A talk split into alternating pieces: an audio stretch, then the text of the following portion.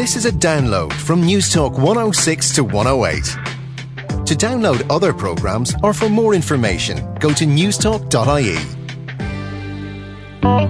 E. Talking Books on Newstalk one oh six to one oh eight.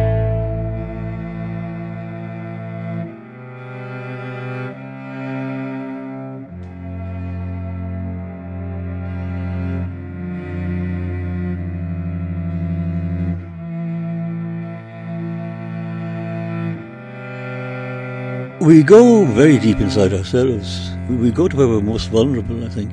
I think there is a refuge about the about the gallery. It's a place where you go and nobody's going to make any judgments about you and you're going to make any judgments about anybody else, where you go and something can suddenly strike you.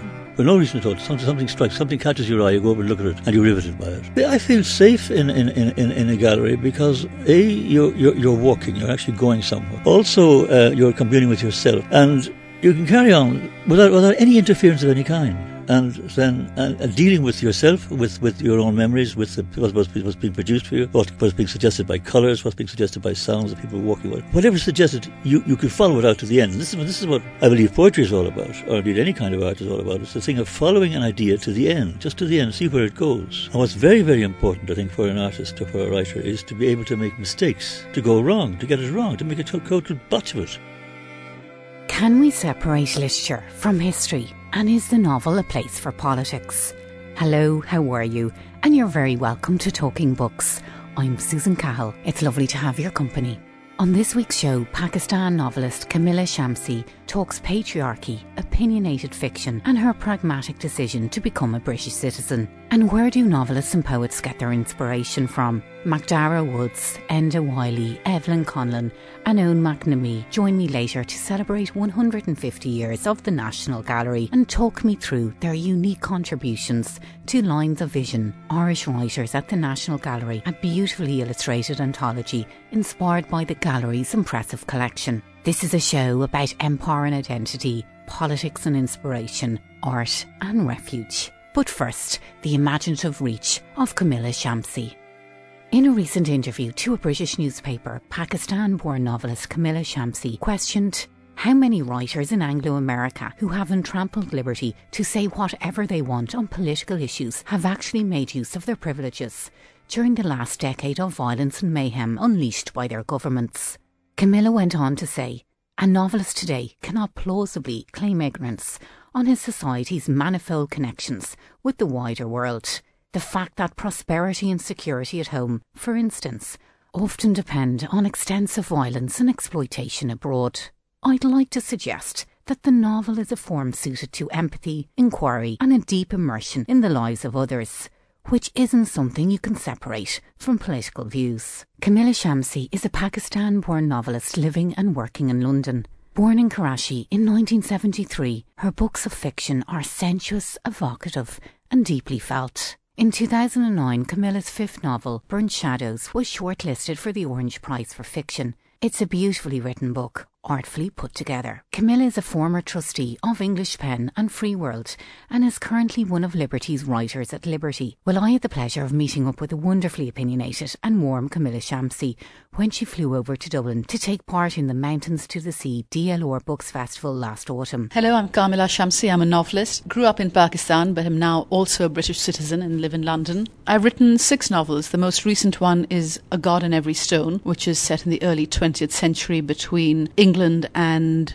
Turkey and India. And my novels all tend to have some kind of historical or political backdrop and people trying to live their personal lives in the mess of history, I suppose. And they're vast novels and meticulously researched. I'm wondering, do you think that history can teach us a lot of lessons? And do we actually listen to the lessons of history? I think one of the reasons I'm so interested in writing about history is that in Pakistan we're very bad at remembering it, which means claims can then be made that are untrue about a nation, about why a nation exists, about what its founding principles were or what's important to it. And the best parts of the nation can be forgotten. So in Pakistan there are a lot of very wonderful stories of resistance to oppression and to fundamentalism, and, and, and those are the sort of stories I'm interested in reminding myself of, I think. Because I think it is imp- important for nations to know their own stories, to know this is who we are, and these are all the possibilities we contain within us. Um, and I think you only do that through history. Kamila, I have to ask you about something I heard you say a couple of months ago when you were talking about the writing process. Mm. You said the only way to be a writer is to assume that someone who is reading it knows more than you do about everything in the novel. You know, I think a lot of people make the mistake of assuming that writers write in order to educate their readers. I think that's a terrible way to, to think of writers, or, or for a writer to think of what they're doing, uh, because that assumes you're in a position of talking down to someone else. I write because there are things I'm interested in and I want to find out about them. And I suppose it's a way of keeping yourself honest, is to think whatever I'm doing, someone will know more about this, whether it's the subject matter, and that means you do your historical research because someone will know more than you do. But it also means how to write a good sentence. Assume someone who's reading it knows more about good sentences than you do. And that's the reader who you want to win over, not the one who knows less than you. And what about when you're veering into the more political arena? How difficult is that? And what have your readers said to you about your books? If you're from Pakistan, then the political arena is never a separate arena. So you don't wander into a political arena, it's just that is the arena of life. So there doesn't really seem to be an option of staying out of it. And what have people said to me about it? I think people outside Pakistan tend to think I'm much more bold in my political pronouncements than people within Pakistan, because those who are within know exactly how bold a lot of people are and how much risk they take. And I'm, you know, sitting in London writing a novel. I'm not undertaking much risk at all. What do people say? It varies, you know. One of the things, though, that was very interesting to me is that with all my novels, the thing that drew the sharpest criticism from Pakistan was not to do with any of the politics, but because in one of my novels, Salt and Saffron, I wrote about a relationship across class. And that was very disturbing to a lot of people who said, well, things like that don't happen. And I thought, this is really interesting. I can write about the Civil War in nineteen seventy-one and armies committing rape and all kinds of things. And I get much less of a strenuous objection than to talk about a cross-class love affair. Can I ask you about your own childhood and growing up in Pakistan? You had your teenage years at a very extraordinary and interesting time in Pakistan history, and obviously you were a student when Benazir Bhutto was in power. Can you tell me about her and what she means to you as a young girl growing up? Was she a role model for you in some way? I wouldn't say she was a role model as such, but I remember, you know, I was fifteen when she came to power, and although my families weren't particularly supporters of the political party she was in, that didn't matter. She, I was fifteen, I'd grown up under military dictatorship, and suddenly there was this woman at the head of the country, and this all-male landscape suddenly had a woman at the head of it. And I think it took me a lot of years to recognize how deep that goes, and that in some ways it didn't so much matter exactly what she was doing or not. It was the fact of a woman in that role. It also meant, of course, that it made it much easier for her to be disappointing, you know, because that hope at fifteen that everything would change, and so by sixteen you feel very disappointed because why isn't she doing this, that and the other. And really it took her death in some ways for me to sort of sit down and think, I had known I'd feel this crushed by it. And also at the The moment she died, I remember driving through Karachi just weeks after her death, because there was an election about to happen, and looking at, at all the billboards for political candidates and thinking, it's just men everywhere, and how that one female had changed things. And then of course you wish that she'd brought up even more women with her. It's this other thing that we then place, I think, an unreasonable burden mm. on the women who do make it to the top. But there's also the fact that in order to make it to the top in a very patriarchal society, they make certain accommodations. I think she's sort of a very complicated figure for me to think about. And when you say that she's complicated, she certainly was a very divisive figure in Pakistani politics. She endured several assassination attempts until her final death. It seemed that the Pakistan public were almost dying to catch her out in some way. One of the things when she died, I remember talking to a number of people who said, look at the outpouring of grief. You know, and she was a divisive figure, but no one could think of a single other political figure in Pakistan around whom you would have had that kind of very widespread grief. I don't mean everyone felt it, but, you know, the idea that the Pakistani public was waiting to catch her out, I think is very untrue, because I think where she had support, and she had support in a lot of places, it was very, very deep. I mean, I knew it was deep, but when she died, you realized it was even deeper and wider than you thought it had been. But, I mean, it's true that those who hated her really hated her. Mm. And what is Karachi like today? I know you now live permanently in London, and you've recently become a British citizen, but I've read that there's a tremendous problem with crack cocaine. We know that there's huge problems with class discrimination and marginalisation. Clearly, there's a huge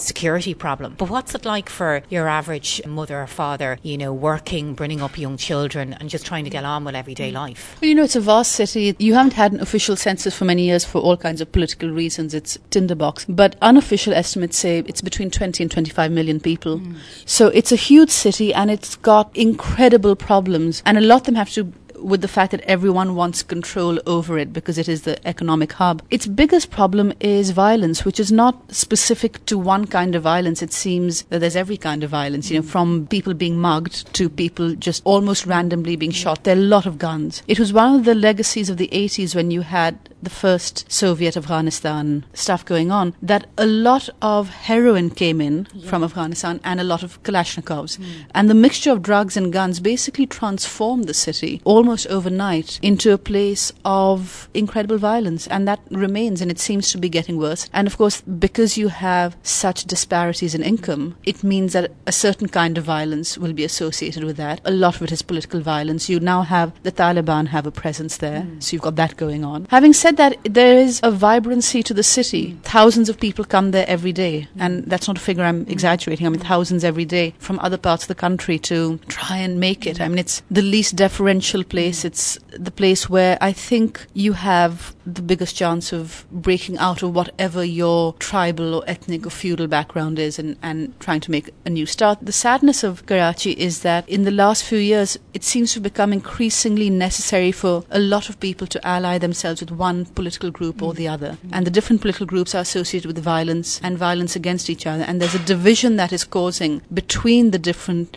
ethnic communities that is very, very damaging. And when you read shocking headlines about the Islamic State and what they're up to and what they're advocating, coming from a Muslim country, does that terrify you? Is anyone not terrified by ISIS? First of all, it so annoys me that they get to be called the Islamic State as though that's what they are. But, you know, if you think this is a group that was so radical that Al-Qaeda threw them out, that's their beginnings. They were too extreme for Al-Qaeda. And, I mean, how is that not completely terrifying? It's it's utterly, utterly terrifying. And can I ask you about your own decision to become a British citizen? How difficult a decision was that for you to make? I imagine it was very emotional and very conflicted. And how did your family react when you decided you wanted to become a British citizen? It wasn't remotely difficult or remotely complicated, partly because it doesn't mean giving up Pakistani mm. citizenship. I'm okay. a dual citizen. If it had been a question of giving up one, I im- mm. imagine there would have been difficulties involved. But the very sad fact of it is that I don't know anyone with a chance to acquire a second passport who doesn't. And it's to do with the difficulties of a Pakistani passport. I mean, it's been just mind-blowing to me how with a British passport,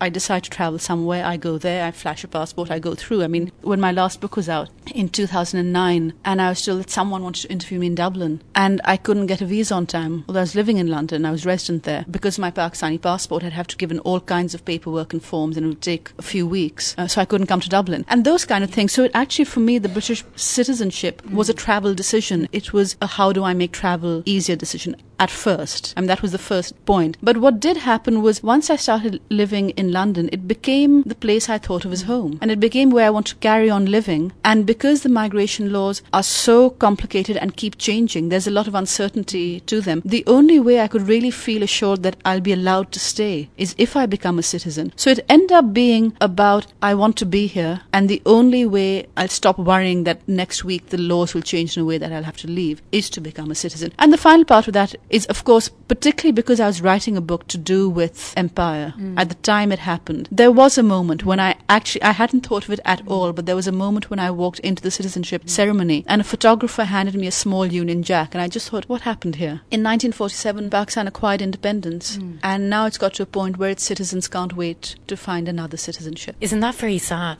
The Libyan British American novelist Hisham Mathar, who's a friend of mine, I was talking to him about it, and he said, in that moment, you are the betrayed and the betrayer both. You've been betrayed by your country, that makes mm. you seek another passport, but you are also betraying it mm. by seeking that other passport. But we never let go of our country of origin, because the country that you're born in is a country that you, on a soulful level maybe, is the country that you die in. Mm-hmm. Well, I mean, there's no question of letting go. My parents and sister live in Karachi. The best way to live in London is, is to leave in the winter mm. and go to mm.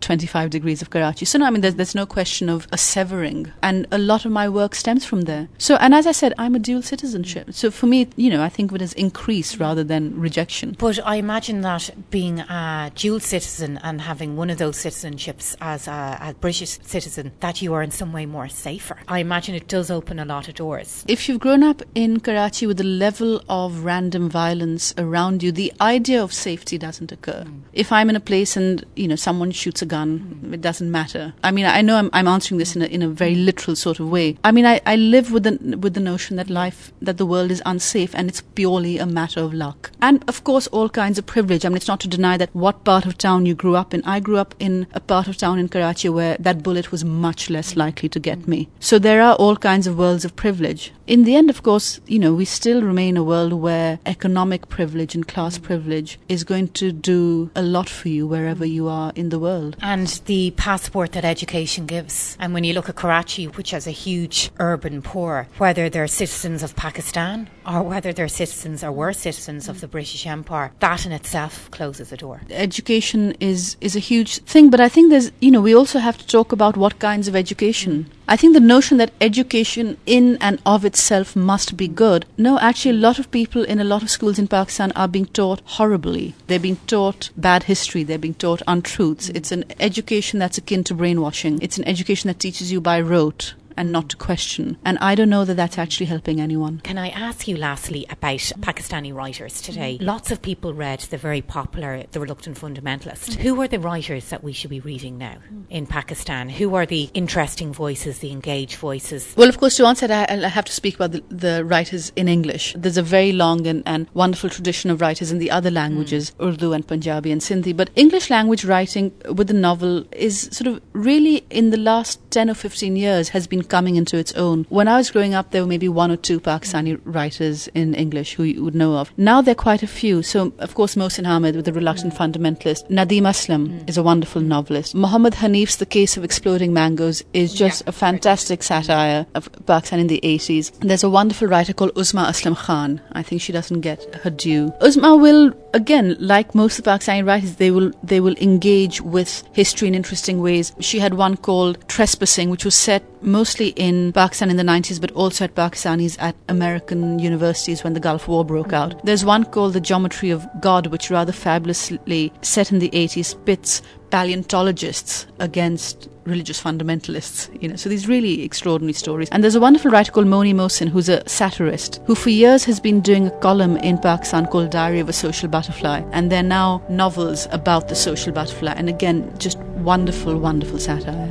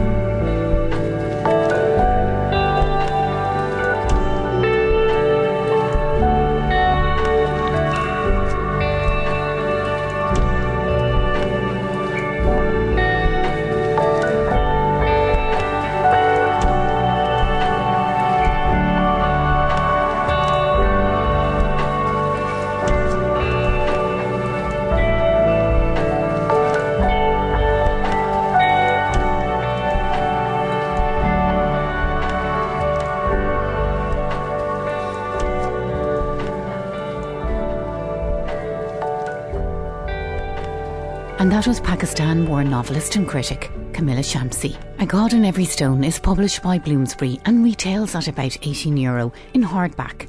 I can also recommend Salt and Saffron and Broken Verses, two hugely engrossing reads. Now, before I forget, this year's Mountains to the Sea D L R Books Festival kicks off this week from Wednesday the eighteenth of March to Sunday the twenty-second of March. For further information on the Mountains to the Sea D L R Books Festival, all you have to do is go to w w w dot mountains to the sea dot i e.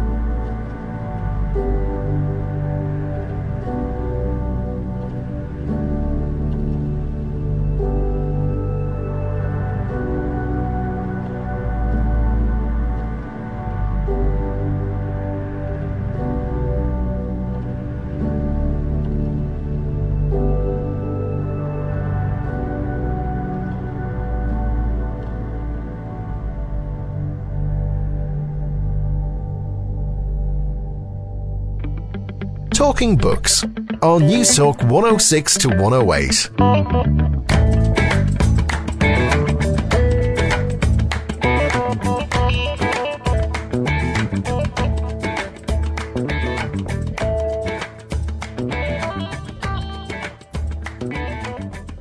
And you're very welcome back to Talking Books on Newstalk one oh six to one oh eight. I'm Susan Cahill. Okay, let's now move into a very edgy and creative space.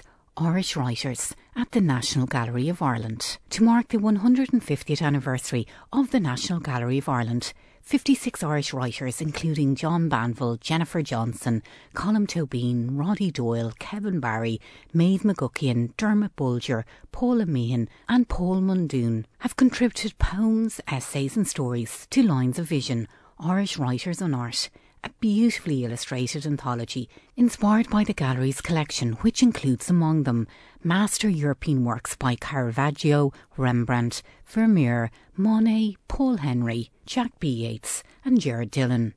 It's a smashing book and lovely to dip into, and you know what, even if you're not an arty type, I think you'll find it really interesting to see what paintings inspired what Irish writers and poets.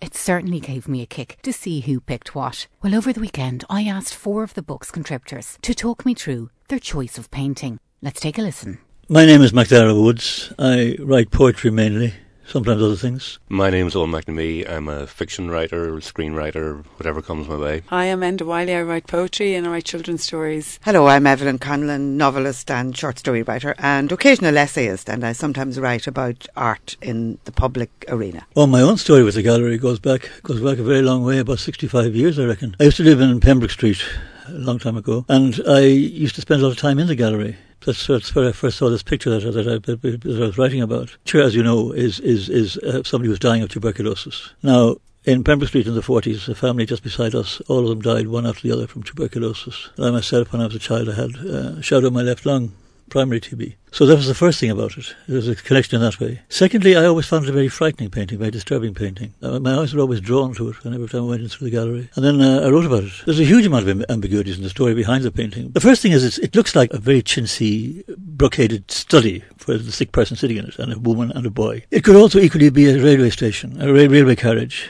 It could be a theatre box. It could be any of those things. And in fact, the painting is not finished. It looks like a like a painted flat in a theatre when, when you look at the lights up. It's a very strange, ambiguous, ambiguous painting. The the, the man who's who's being painted in it, the main character, who's uh, Sheridan, Kinnaird Sheridan, he may have been dead by the time the thing was painted, even begun. Certainly it was never finished. Now, Enda, you have chosen a Harry Clarke painting. Can you tell me about your own engagement with Harry Clarke? When Janet McLean contacted me about contributing to this exhibition and book, I immediately thought of Harry Clarke because as a child, I think my parents had five kids and, you know, we were being dragged around um, on Sunday afternoons to galleries. They didn't know what to do with us, but I was really taken by this dark room in the Hugh Lane Gallery, and um, there was uh, a panel of, you know, stained glass windows done by Harry Clarke, and they were based on John Keats's uh, poem The Eve of Saint Agnes, and as a child I just remember the magic of it. It really caught my attention, and then years later when I was growing up I was living on Patrick Street, and uh, my apartment faced Saint Nicholas of Myra's church, and at night when I used to lie down all I could see was this eerie Christ hanging from a window, and it was Harry Clarke again. So Harry Clarke kept kind of coming back into my life,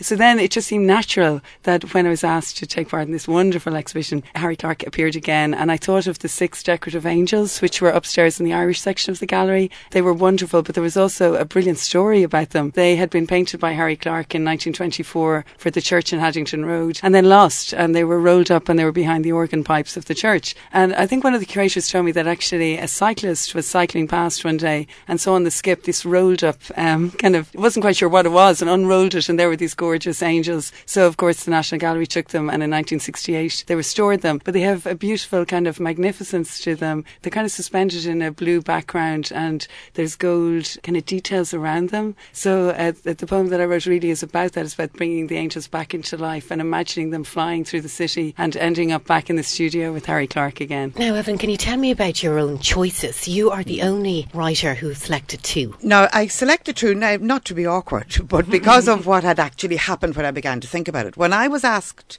to take part in or to think about it, I began to think of all the times that I have gone in there and that something happened me or that I thought about, including around work that I would be doing, but also just the way that the public can use the place. And you can go in in a certain mood. And I've written an essay about this at one time about, like, no matter what's happening, if you walk in, the gallery is ours. It's an extraordinary thing. That art belongs to us as citizens, and that you can walk in there and see something that changes the look of the day or changes maybe just a mood that you're in, you know, quite consistently for a while. So when I began to think about that, I began to think about, okay, so let's look at the work that the paintings do themselves as we go in as members of the public.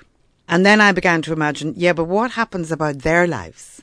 Like, I began to imagine, how do they think about the public coming in all the time? So I then let my head run away with it, and I got into a situation when I sort of thought, okay, I have to, I'm, I'm having one conversing with another when all the people have gone home. And it's very, very clever, and it challenges the reader to ask a lot of different types of questions. What is the viewer doing, and how are we experiencing a museum or an art gallery? Yeah, because you see, for instance, the two different paintings that I've chosen, one is by Sarah Purser, and it's a woman sitting and she's holding a doll, and there's a look in her eye which looks as if it's sort of quite distant, looking out in the distance but not looking directly at you. But I was very interested as well in what she looks like in the context of class, if we're looking at her. Mm. But we have to bring something to how we read her. And I was very conscious, because of a thing that I was working at myself at the time about emigration, or really about famine, just post-famine and ships. So I was drawn to Edwin Hayes's picture for that very reason. Mm. And it was the two of them and what would happen. Because if you look at her and you look at that ship, and you look at the small ship of the people going out towards the, the larger ocean, you know, heading off on the ocean, you can see it appears that these are coming from two completely different places. And yet the interesting thing is that Sarah Purser, for instance, was the artist who painted an enormous number of patriots, as they were called, and quite political paintings. So I've engaged her in, in the political notion of what's going on in the other painting as well. Now, Eoin, you picked the only living artist. Yeah, I picked um, Alice Maher's Magdalene, which is essentially an etching of a head of hair, really, a head of a woman's hair. You can't see the face, or even, you don't even know if there, if there is a face present. The starting point for that was um, I had been in and out of her exhibition Becoming in Dublin uh, quite a bit, and when I was asked to do the, the, the piece for the, for the National Gallery, I, I just thought to myself, I hope to hell there's one of these hair drawings in, in, in the collection. I went through the archive, and, and lo and behold, there it was. And then I kind of tracked back with it, because it's a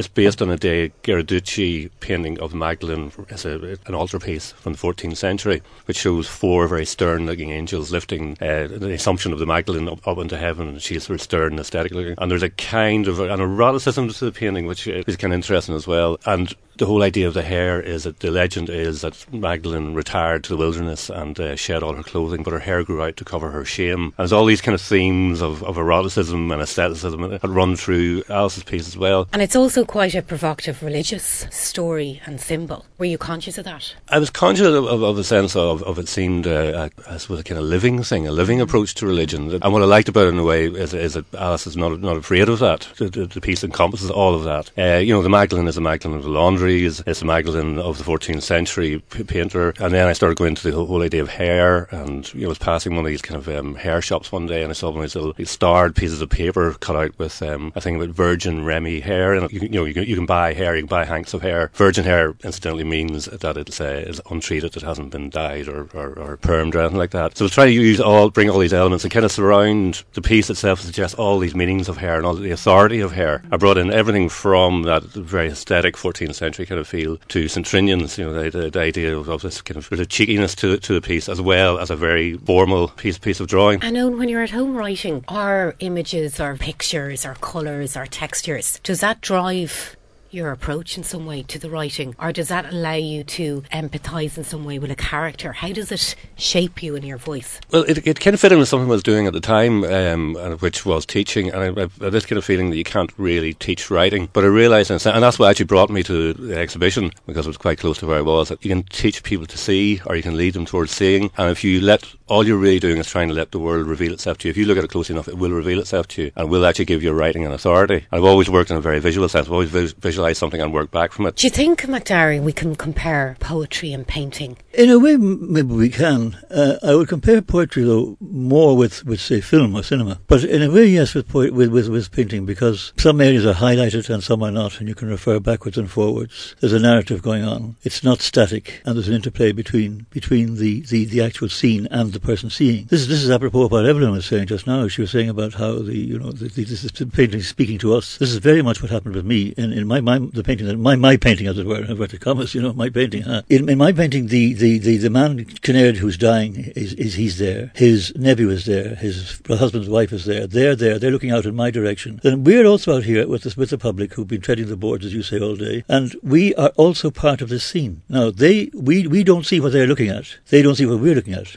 But there is a kind of communion of saints about the whole thing. We're all, we're all there together in, in, in, in the thing, you know, con, con, conversing and conveying meaning backwards and forwards. And I suppose our own stories will allow us to see the different things that are flourishing in a painting, or not. Oh, yes, absolutely. Yeah. We, we, pick up, we pick up on what we recognise. And then, and then it opens up other areas to us as well. Now, what's so interesting about Lines of Vision is not only do we get great writing and superb pictures, but we also get a bit of an insight into the mindscape of different writers in terms of why they chose that picture. And some of them, Evelyn, I was very surprised by, and others I went, oh my God, of course he'd do that. What I find about it, and I've gone into the exhibition now a few times and, and suggested to a few people that they go to it as well, and everybody's choice is really surprising to me. I mean, it's it's a beautiful kind of it's a beautiful kind of an experience. But just to concentrate on one person, the piece of William Walls, and the reason I found his piece actually really interesting, and it's only about a half a page long. It's called "I Stepped into Allegory," and for me, what it does is is it actually talks about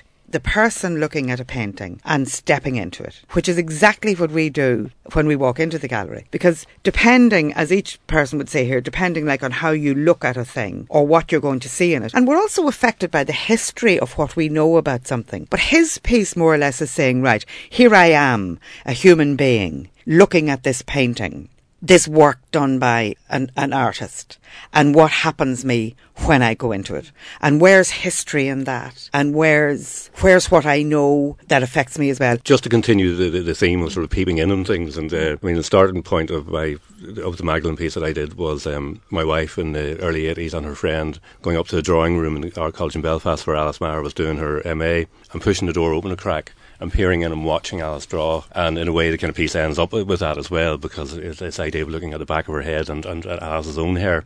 But I brought my fourteen-year-old in there this morning, um, just on, on, the, on the way here, just to kind of get a look, and he came out and he bought eleven postcards. And I said, what's the kind of the, the, the theme of them, or what made you pick those ones? And I started talking about the idea of so many of the paintings are about you looking in on a scene of mystery and the sense that there's a story going on, or there are woods just beyond the characters that you're looking at, you know, kind of the Rembrandt or the John Lavery of the the, the man finding the, the goats. All this was going on, and I think that's the, the thing about it, and it's an interesting thing to put all that diverse number of writers together and to pick all these paintings, and there's an organic thing that runs right through the whole thing, and everything fits. And there's all sorts of invisible correspondences going on between them, but there's nothing discordant in it. Can I ask you about the relationship, MacDara, between the imagination and refuge, and where we go to understand all of that? We go very deep inside ourselves. We we we, we go to where we're most vulnerable, I think. Certainly there's a refuge. There's a refu- I think there is a refuge about the about the gallery. It's a place where you go and nobody's going to make any judgments about you, and you're not going to make any judgments about anybody else, where you go and something can suddenly strike you. Mm. For no reason at all. Something, something strikes, something catches your eye, you go over and look at it, and you're riveted by it. One, one, of, the, one, of, the, one of the paintings in this book that I like very much is the, uh, is the Jerry Doyle one, the O. Henry. It just hits you bang in the eye. It's the moon and, and blue, and this is, that's it. But it hits you absolutely, and it's a very short, light. I don't mean light, a trivial poem. It's a very light, there's lots of light in the poem itself that, he, that he's written about it. I feel safe in in, in, in a gallery because a you're, you're you're walking, you're actually going somewhere. You know, you're you're not standing still. You're walking somewhere. There's, there's rhythm, and there's, there's there's oxygen, there's air, there's movement. Also, uh, you're communing with yourself because you can do that, and it's, everybody has to do the same thing. They're not, maybe they're not talking out loud, but they're certainly talking interiorly, and you can carry on without without any interference of any kind. And then uh, dealing with yourself, with, with your own memories, with the, what, what's being produced for you, what, what's being suggested by colours, what's being suggested by sounds, the people walking with. Whatever's suggested, you, you can follow it out to the end. And this is, this is what I believe poetry is all about, or indeed any kind of art is all about. It's the thing of following an idea to the end, just to the end, see where it goes. And what's very, very important, I think, for an artist or for a writer is to be able to make mistakes, to go wrong, to get it wrong.